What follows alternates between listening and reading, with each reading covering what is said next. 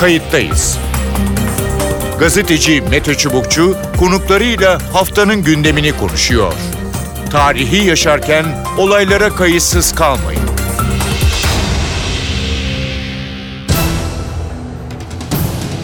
İyi günler bir kayıttayız programıyla daha karşınızdayız. Tarihe ışık tutmak ve olan biteni anlamak için önümüzdeki dakikalarda sizlerle birlikte olacağız. Ben Mete Çubukçu, editörümüz Sevan Kazancı. Kayıttayız da bu hafta Türkiye-Avrupa Birliği ilişkilerini konuşacağız. Amerika ile yaşanan yaptırım krizi, ek vergi misillemesi ve dövizde yaşanan dalgalanma sonrası Ankara, Avrupa Birliği ile ilişkilere ivme kazandırma çalışmalarına başladı. Trump'ın Türkiye karşı tutumundan rahatsız olan Ankara, Avrupa Birliği başkentleriyle görüşmelerde bulundu. Cumhurbaşkanı Tayyip Erdoğan bu hafta Avrupa Birliği'nin iki motor gücü, Almanya ve Fransa'nın liderleriyle telefonda görüştü. Hem Merkel hem de Macron dövizde yaşanan dalgalanma ve Amerika'nın yaptırım hamlesi karşısında Türkiye'nin yanında yer aldıklarını teyit etti. Güçlü bir Türk ekonomisinin kendileri içinde önemli olduğuna vurgu yaptılar. Cumhurbaşkanı Erdoğan gelecek ay Berlin'e gidecek. Hem Almanya ile ikili ilişkiler hem de Avrupa Birliği sürecindeki tıkanıklığın giderilmesi en önemli gündem başlıkları olacak. Kayıttayız da bu hafta AB ile ilişkilerde önümüzdeki aylarda neler yaşanabileceği, uzun süredir devam eden tıkanıklığın aşılıp aşılmayacağını konuşacağız. İki konuğumuz olacak. Kayıttayız'ın konuğu NTV Fransa temsilcisi Kayhan Karaca. Kayhan Karaca e, ayrıca yıllardır Avrupa Birliği'ni, e, Avrupa Birliği'nin farklı organlarını çok yakından e, takip ediyor. E, bu konuda yazılmış e, kitabı da var. Kayhan Karaca hoş geldiniz Kayıttayız'a. Hoş bulduk. Evet hemen şunu sorayım. E, Türkiye Amerika ile arasında bir kriz e, söz konusu. E, ekonomik dalgalanmalar, dövizde dalgalanmalar e, yaşanıyor. E, farklı nedenlerle ya da bu e, nedenle. E, birinci sorum şu olacak. E, Avrupa Birliği'ne bu krizin yansıması e, nasıl e, oluyor e, ya da yansıdı mı? Avrupa Birliği'ne bu krizin yansıması iki boyutlu. Birincisi tabii mali boyutu var. Ee, Türkiye'deki döviz e, kurları yükseldikçe, e, Türkiye borsası çalkalandıkça tabii bunun Avrupa'da otomatik olarak e, liberal ekonomi gereği yansımaları oluyor. Hı. Bazı Avrupa borsaları hafif de olsa düşüşe geçti. Çok daha büyük bir e, çapta değil. Bazı Avrupa bankaları için Avrupa Merkez Bankası tedirgin durumda ama Avrupa Merkez Bankası'na yapılan açıklamada da bu konunun çok yakından incelendiği söylendi. E, takip edildiği daha doğrusu söylendi. Özellikle Alman, Fransız, İtalyan ve İspanyol bankaları e, riskli bankalar olarak en azından bu ülkelerin bazı bankaları riskli bankalar olarak eğer olur da Türkiye'deki durum çok daha ciddileşirse para kaybedebilecekleri söyleniyor. Bu tabi Avrupa'da genel olarak daha çok Avrupa'nın e, ekonomi basınında yer alan haberler. Evet. Ee, ama e, Avrupa toplumunun geneline bakıldığında e, genel e, açıdan e, medya e, bu işi daha çok siyasi boyutuyla görüyor. Peki oraya geçmeden Hı. önce şunu e, soracağım. Yani Türkiye'de yaşanan bu dalgalanma e, sonuçta e, Avrupa'yı da bir şekilde e, etkiliyor e, değil mi? Yani Avrupa Türkiye Avrupa'nın e, yoğun ticari ilişkileri de söz konusu. Gayet tabii. E, Avrupa Birliği'nin e, çok önemli bir ticari partneri ortağı e, Türkiye. Hatta şöyle söyleyebilirim. Mesela Japonya gibi çok büyük bir ekonomiden çok daha fazla e, iş hacmi var Avrupa Birliği ile Türkiye arasında.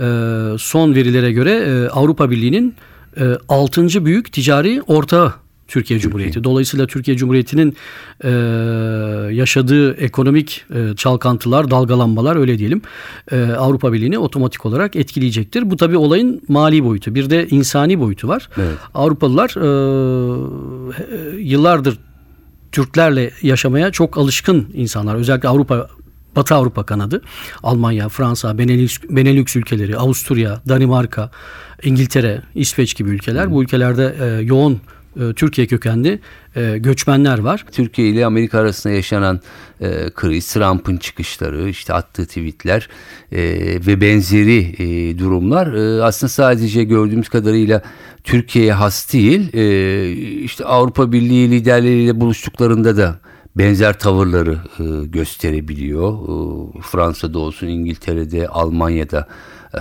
olsun. E, bütün bu e, Amerika ile yaşanan e, kriz e, Türkiye ile Avrupa Birliği'ni e, biraz mesafe açılmıştı. biraz daha yakınlaştırabilir mi ya da ortak siyasi ya da ticari e, politikalar yeniden geliştirilebilir mi? Ga- gayet tabii zaten de facto e, yakınlaştırmaya başladı bile. Bu, bu Macron'dan gelen, işte Merkel'den gelen telefonlar bunların e, işaretleri olarak değerlendirilebilir. E, zira Almanya ve Fransa'da e, yani Avrupa Birliği'nin e, itici iki ekonomik gücü e, de Trump'tan çok şikayetçiler. E, Trump onları da vurdu. Avrupa Birliği'nin ekonomisini de ek vergilerle cezalandırdı adeta kendi kafasına göre. Bu Amerika Birleşik Devletleri ile Avrupa Birliği arasındaki ilişkileri de zedelemiş durumda. Her ne, her ne kadar şu anda düzeltmek için çabalar varsa da dolayısıyla Trump'tan Amerika Avrupa Birliği de şikayetçi. Ee, bu e, Türkiye'ye uyguladığı ek vergiler, Türkiye'ye yönelik tavrı Trump'ın otomatik olarak tabii e, değişik platformlarda bunların hangisi olduğunu önümüzdeki haftalarda, aylarda göreceğiz. E, çünkü Trump'a karşı tabii Avrupa Birliği doğrudan da bir cephe alamaz. E, şeyi de unutmamak lazım. e, Önemli bir e, detay. E, Avrupa Birliği ve Amerika Birleşik Devletleri birbirlerinin en büyük pazarları. E, Dolayısıyla Trump'a karşı bir e, hamle yapıldığında Avrupa Birliği tarafından bunun çok da dikkatli bir adım olması lazım. E, Bunun e, iş dünyasına mümkün olduğu kadar az zarar vermesi gerekiyor. Çünkü Trump bugün varsa yarın yok. Dolayısıyla e, bir de e, Sovyetler Birliği çöktükten sonra 90'ların başında biliyorsunuz Dünya Ticaret Örgütü bünyesinde e, bir küresel e, liberal bir e, sistem oluştu. E, küreselleşme de- diye adlandırdığımız bu sistem bunun da başını Batı dünyası çekti. Yani Batı dünyası işte Amerika, Amerika Birleşik Devletleri ve AB. E, bu iki e, taraf birbirleriyle savaşarak e, bu sistemi e, çökertmek istemezler, istemeyeceklerdir de. E, değişik dengeler özellikle küresel bu iki tarafın küresel şirketleri buna karşılar. Hatta hat- hatta ve hatta daha düne kadar Amerika Birleşik Devletleri'nin ve Avrupa Birliği'nin küresel şirketleri iki taraf arasında gümrük birliğini bile tartışmaktaydılar. Şimdi e, Trump'ın bu politikalarıyla da bu tabii biraz askıya alınmış durumda. Ama Trump gittikten sonra tabii ilişkiler e, büyük ölçüde normale dönecektir. Dönecek. Aksi takdirde e, bu iki tarafın blok olarak siyasi ve ideolojik planda karşı olduğu Çin, Rusya gibi güçler e, üstün gelecektir. Onların işine yarayacaktır. E, sonuç olarak e, yani bütün bu söylediklerinden sonra e, şu ya da bu şekilde e, Avrupa Birliği ile Türkiye'nin ilişkileri biraz daha yakınlaşabilir. Peki e, muhtemel bir e, Eylül'de e, Almanya ziyareti var Cumhurbaşkanı e, Erdoğan'ın. E, ne beklenebilir? E, özellikle bu çalkantılı e, dönemde e, farklı bir yakınlaşma söz konusu olabilir mi? Ne dersin? Bir şekilde Alman devletinin Türkiye Cumhuriyeti ile ilişkileri iyi tutması lazım. Zaten iyi ilişkiler de istiyor. Türkiye'nin istikrarı Merkel'in yaptığı açıklamayı da zaten geçtiğimiz günlerde herkes duymuştur. Ee, Türkiye'nin istikrarı Almanya için çok önemli. Evet. Almanya istikrarlı bir Türkiye istiyor. Tabii ilişkilerin düzelmesi derken e, bir ikili ilişkiler var. Bir Evet. de Avrupa Birliği, Avrupa e, Birliği. bünyesinde ilişkiler var. Fakat e, dinleyicilerimizin şu iki noktayı birbirinden ayırması lazım. E, Avrupa Birliği ile ilişkilerin düzelmesi demek Türkiye Avrupa Birliği üyelik perspektifine yeniden giriyor demek değil otomatik olarak.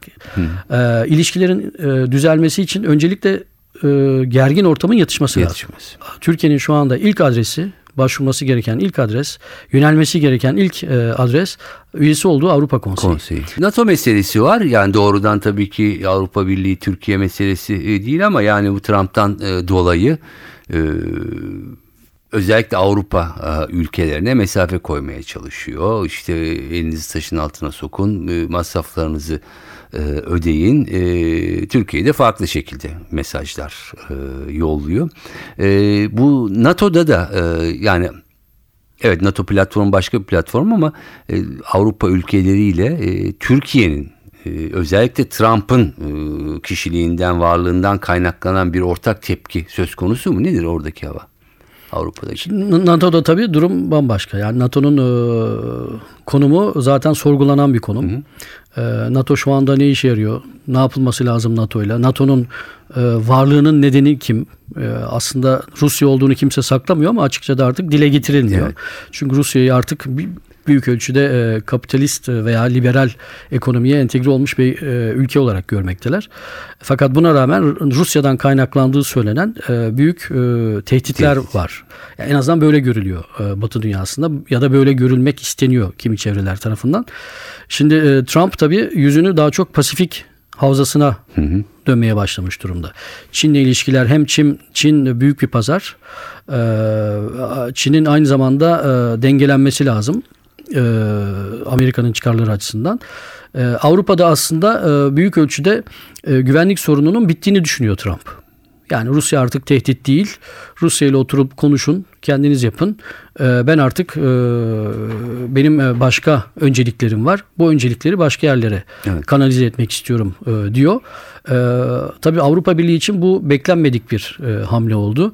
Avrupa Birliği ülkeleri Fransa hariç ee, İkinci Dünya Savaşı'nın bitiminden bu yana daha doğrusu NATO'nun 1950'li yılların başında kurulmasından bu yana NATO şemsiyesi altında güvenliklerini sağlamış durumdalar. Mesela Almanya e, gerçek anlamda bir orduya sahip değil bugün. Muharip bir orduya sahip değil. Ee, ve şimdi bu e, ortam Avrupa Birliği'ni e, bir e, dönencede tutuyor aslında. Şöyle e, Avrupa Birliği artık karar vermek zorunda. Ya kendi kendi ordusunu kuracak ya da e, Amerika Birleşik Devletleri'ni ikna edip NATO'nun böyle kalmasını e, sağlayacak. Sağlayacak. Yalnız bundan önce Avrupa Birliği kendi ordusunu kurmaya çalıştı. Şu anda bir Avrupa Kol Ordusu var. Eurocorps diye. E, pek bir işe yaramadı. Yani sadece formasyon yani eğitim veya lojistik destek çalışmalarından başka bir işe yaramıyor. Muharip bir ordu değil. E, Bunun birçok nedeni var. E, Gerçek anlamda muharip orduya sahip tek ülke şu anda Avrupa Birliği içinde İngiltere'nin önümüzdeki aylarda AB'den çıkacağını dikkate alırsak Fransa. Fransa. Yani e, İtalya'nın ve e, İspanya'nın da orduları var ama bir Fransa ordusu gibi yok. Mesela Fransa'nın aynı zamanda nükleer caydırıcı gücü var. Mesela Almanya'nın böyle bir gücü yok. E, onun için mesela Almanya'nın Rusya'ya bakışıyla Fransa'nın Rusya'ya bakışı hep ayrıdır. Ee, Avrupa ülkeleri bu konuda aralarında anlaşamıyorlar. Şu anda anlaştıkları tek konu şu. e, Biz e, bazı savunma harcamalarını beraber yapalım. Savunma, savunma harcamalarını beraber yaparsak maliyetleri düşürürüz. Böylelikle hepimizin savunma harcaması bir ölçüde düşer. Evet. Bu konuda anlaşıyorlar. Bu konuda mutabıklar ama e, eğer bir ordu kurulacaksa bu ordu ne işe yarayacak? Ne işe Esas soru- sorulması Soru gereken sordukları soru, yanıt bulamadıkları e, soru, cevabını bulamadıkları soru bu. Peki. Ee, ekonomik e, dalgalanma, e, Türkiye-Amerika arasında krizden e, Avrupa Birliği, NATO'ya kadar geldik. Son şunu e, almak isterdim. E, bir Avrupa Birliği ülkeleri ya da e, tek tek e, önemli e, ülkeler Türkiye'deki e, bu dalgalanmanın e, sona ermesini e, yani ne kadar vadede bekliyorlar? Biraz önce hani orada da tedirginlikler var e, dedin. Çünkü sonuçta büyük bir ekonomi burada olan oralara da etkiliyor gibi. Buyurun. Tabii e, şimdi şöyle bakalım eğer Türkiye'nin e, hangi Avrupa ülkeleriyle en fazla ticaret yaptığına bakacak olursak tabii Almanya, Fransa, Hollanda, Hollanda. İtalya ve İspanya ve İngiltere. Evet. İngiltere'yi de hala Avrupa Birliği içinde sayıyorum. Bu ülkeler başı çekiyor. Yani şu 28 Avrupa Birliği ülkesinde 5-6 tane ülke var. E, biraz önce de söyledik zaten bankaları en fazla riske girmiş ülkeler bunlar. E, dolayısıyla bu ülkeler tabii en kısa sürede bu krizin e, bitmesinden yanalar. Hiçbiri de saklamıyor zaten. Yani e, iş dünyaları tedirgin ve şunu da belirtmek lazım. Yani Avrupa'nın şirketleri Türkiye'de çok güzel de para kazanıyorlar. E, dolayısıyla bu krizin hemen bitmesini herkes istiyor. Hiçbir Avrupa Birliği ülkesinin çıkarına değil Türkiye'deki kriz. Dediğim gibi hem e, ekonomik nedenlerden hem ticari nedenlerden hem siyasi nedenlerden hem de e, sosyal nedenlerden ötürü. E, dolayısıyla Avrupa Birliği için istikrarlı bir Türkiye çok çok önemli. Terörle mücadele konusu var. Çok çok önemli. Yani istikrarsız bir e, Türkiye'nin terörle mücadele konusunda ne kadar etkin biçimde Avrupa Birliği ile e, işbirliği yapacağı da soru işareti. Mesela uyuşturucuyla ticareti e, örnek gösterebilirim. Bütün bunlar konusunda yani e, bütün Avrupa Birliği uzmanları şunu hep söylerler. Avrupa Birliği'nin e, istikrarı için Rusya ve Türkiye yaşamsal öneme sahip. Sahip.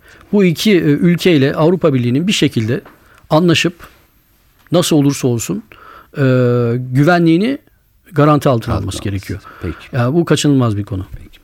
Kayan Karacı çok teşekkür ediyorum. Programımıza katıldığınız ve görüşlerinizi bizle paylaştığınız için. Ben teşekkür ederim. Kayıttayız'ın konuğu İktisadi Kalkınma Vakfı Genel Sekreteri Doçent Çiğdem Naz. Çiğdem Hanım hoş geldiniz programımıza. Hoş bulduk. Teşekkürler. E, son günlerdeki gelişmeler üzerine yani Türkiye'deki e, inişli çıkışlı ekonomik dengeler, dalgalanmalar e, üzerine Amerika ile yaşanan e, kriz, ekonomik boyutu var, siyasi e, boyutu var ama bugün e, biz Avrupa Birliği'ne e, nasıl yansıyor, Türkiye-Avrupa Birliği ilişkileri nasıl e, etkiler, Türkiye'deki bu dalgalanma Avrupa'da endişe yaratıyor mu? Bunları konuşmak e, istedik. E, ne dersiniz? Bir de tabii e, Cumhurbaşkanı'nın Alman lideri, e, Fransa Evet. Cumhurbaşkanı ile görüşmeleri e, söz konusu. Buyurun. Evet.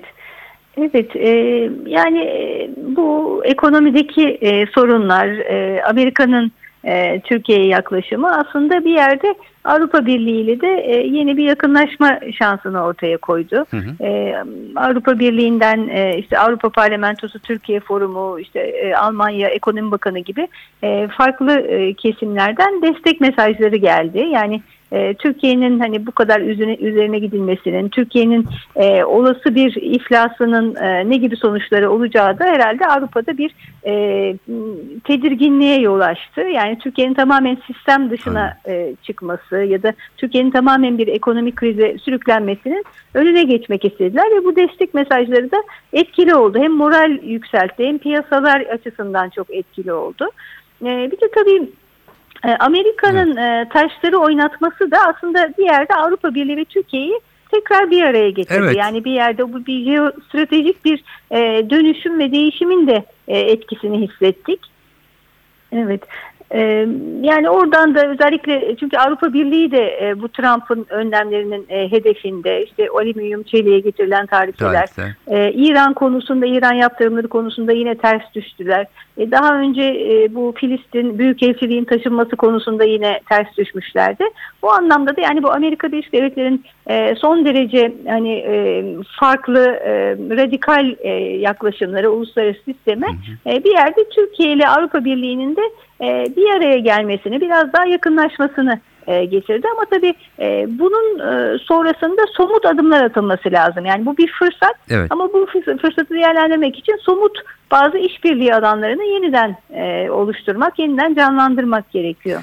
E, buradaki ekonomik e, çalkantı, inişler çıkışlar e, Avrupa Birliği ya da Birliğin e, önde gelen e, ülkelerini e, nasıl e, etkiliyor ya da e, önümüzdeki dönemde e, etkileyecek mi? Ne dersiniz?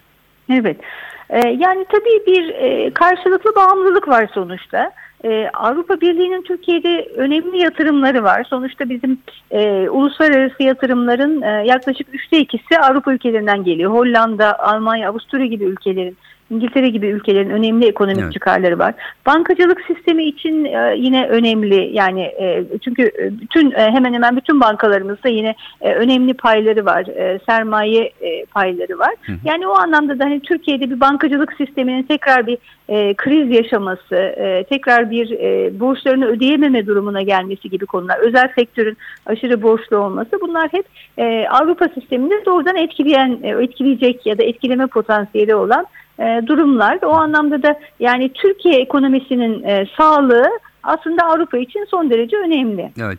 Yani bu ekonomik e, durum e, biraz Evet. şekerrenk olan siyasi ilişkileri e, Evet. hemen olmasa bile bir Evet. raya sokabilir mi ya da yani bir kanal açılabilir mi buradan? Ne Evet. dersiniz? Yani e, aslında bu bence bir fırsat yarattı. Çünkü tam bizim bu e, işte sistem değişikliği sonrasında Avrupa Birliği e, oldukça temkinli yaklaşıyordu bu değişimlere. İşte özellikle kuvvetler ayrılığı, hukukun üstünlüğü konusunda çok ciddi eleştirileri vardı Türkiye'ye yönelik. E, yine e, son konsey kararlarına baktığımızda işte Doğu Akdeniz'deki sorunlar, Yunan'la e, burada tutuklu bulunan Yunan askerleri gibi konular hep Avrupa Birliği açısından sorun oluşturan alanlardı. Ee, yine Temmuz'da aldıkları bir kararda gümrük birliğinin güncellenmesini dahi e, düşünmediklerini şu an için e, gündeme almadıklarını belirtmişler. Yani oldukça e, kapıları kapatmışlardı. Türkiye'den adım atmasını bekliyorlardı. E, fakat şimdi bu e, bir fırsat getirdi. E, aynı zamanda tabii hani o bir iki sene önceki e, bu çok çatışmacı üslubu hatırlarsak Evet. işte Hollanda ile olan Almanya ile olan krizler onlar da aşıldı büyük ölçüde. Hollanda ile tekrar ilişkiler e, başlatıldı, tesis edildi. Almanya ile o eskisi gibi hani karşılıklı söz e, dalaşlarını artık görmüyoruz falan. O anlamda bir iyileşme var. E, ve e, bu e, konjonktürdeki bu değişimde buna çok e, uygun bir ortam yarattı. E, bundan sonra işte mesela belki gümrük birliğinin e, güncellenmesini başlatmak gibi olabilir. İşte vize konusunda belki yeni adımlar atmak olabilir. Yani e, biraz ilişkileri e, şey yapmak gerekiyor ama tabii yine asıl e, yani at, adım atması gereken de Türkiye gibi. Yani çünkü bu krizde aslında bence şunu da çok iyi gördük. Avrupa Birliği Türkiye için hala çok önemli bir arayışımız var. İşte Çin'e gidiyoruz. Belki doğuya, doğu pazarlarına açılmaya çalışıyoruz ama Avrupa Birliği'nin Türkiye için önemi çok büyük. Aynı zamanda Avrupa Birliği çıpasının piyasalara çok güven verdi. iyice ortaya çıktı. Yani o anlamda da bunu bir daha görmüş olduk. O yüzden bu AB'nin hani bir, bu ikinci fırsatı da iyi değerlendirmemiz lazım.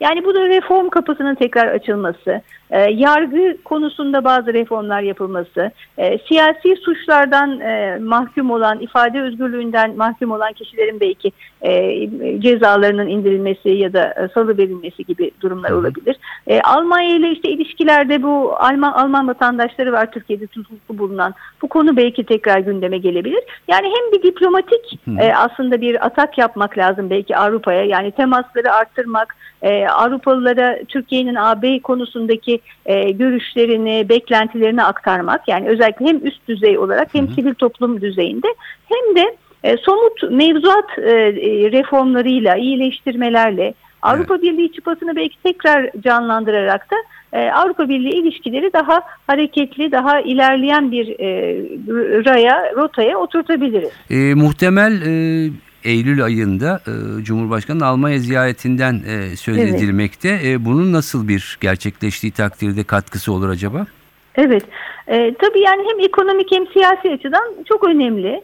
E, Almanya çünkü Avrupa Birliği içindeki rolü e, zaten malum. E, o anlamda da Almanya'nın ikna edilmesi, özellikle gümrük birliğinin güncellenmesi açısından çok çok önemli. Hı hı. E, çünkü e, zaten e, Merkel'in tavrındaki değişiklik bu sürecin başlamasını şimdiye kadar engellemişti.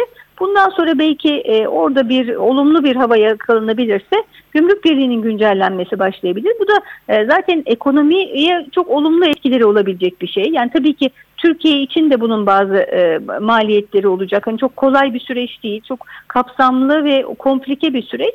Ama Türkiye'nin hem e, ekonominin e, oturduğu e, dayanakları, hukuki dayanakları reforme edebilmesi açısından, Avrupa Birliği pazarına daha fazla uyum sağlaması açısından e, yani olumlu sonuçları da olacaktır. E, Türkiye'ye belli bir dinamizm e, katacaktır ekonomik olarak da ve tabii bunun siyasi ayağı da var sonuçta. Hani bu ilerleyen bir süreç e, gümrük birliğiyle sadece ilgili değil aslında. İşte mevzuat uyumunu, evet. standart uyumunu da gerektirdiği için Avrupa ile olan o, o bozulan e, ilişkileri onarma potansiyeline sahip diye düşünüyorum. Yani belki bu e, gündemde olabilir, olabilir bu ziyarette. Peki son şunu sormak istiyorum. E, önümüzdeki dönemde bir de İran e, mevzu var. Bu İran konusunda evet e, Türkiye'nin tavrı e, Avrupa'ya daha yakın. Yani Avrupa'nın belli ülkeleri evet. aslında bu Amerikan ambargosuna e, karşı çıkıyorlar. Evet. Türkiye'de çıkıyor. Bu da bu e, iki kesimi daha birbirine yaklaştırabilir mi bu İran konusu? Ne dersiniz? E, kesinlikle yaklaştırabilir. Ee, Avrupa Birliği'nin de burada oldukça net bir pozisyonu var. Ee, yani e, Avrupalı şirketlerin bu yaptırımlardan kayba uğraması durumunda tazminat talep edilmesi, e, Avrupa Birliği'nin söylediğinin dışında Amerika'nın e, bu konudaki yaklaşımının benimsenmemesi gibi oldukça e, katı sert ifadeler içer, içeren bir e, regülasyon yayınladılar. E, o anlamda da Türkiye ile e, Avrupa'nın e, çıkarları burada çok örtüşüyor. Yani e, İran'ın uluslararası sisteme tekrar kazandırılması ve bu Amerika'nın tutumuna rağmen e, bu nükleer anlaşmanın devam etmesi yönünde. Bunu tabii sağlayabilecekler mi? Amerika'ya karşı bunu gerçekten savunabilecekler mi? Onu önümüzdeki günlerde göreceğiz ama e, iki tarafında bu çok önemli bir ortak noktasını evet. oluşturuyor. Ee, yani sonuç olarak e, bu dalgalanma e, hem Avrupa Birliği hem Türkiye'ye yeni fırsatlar ya da fırsat kapıları açabilir gibi görünüyor. Kesinlikle o fırsatı da iyi değerlendirmek lazım. Peki. Çok teşekkür ediyorum. Doçent Çiğdem Naz e, kayıttayızın konuydu. Kendisi İktisadi Kalkınma Vakfı Genel Sekreteri. Evet görüşler böyle. E, Türkiye'deki ekonomik dalgalanma, Amerika ile yaşanan kriz, Avrupa Birliği'nin Amerika ile özellikle Trump'la e, yaşadığı krizle birleşince farklı dengeler ortaya çıkabiliyor. E, belki Türkiye-Avrupa Birliği ilişkileri bunu fırsata çevirebilir e, diyor konuklarımız da bu görüşü paylaştı. Bu haftalık bu kadar. Önümüzdeki hafta tekrar birlikte olmak amacıyla bu arada herkesin bayramını buradan kayıttayız ekibi olarak kutlamak istiyorum. İyi bayramlar, mutlu kalın. Ben Mete Çubukçu, editörümüz Sevan Kazancı. Kayıttayız. Gazeteci Mete Çubukçu konuklarıyla haftanın gündemini konuşuyor. Tarihi yaşarken olaylara kayıtsız kalmayın.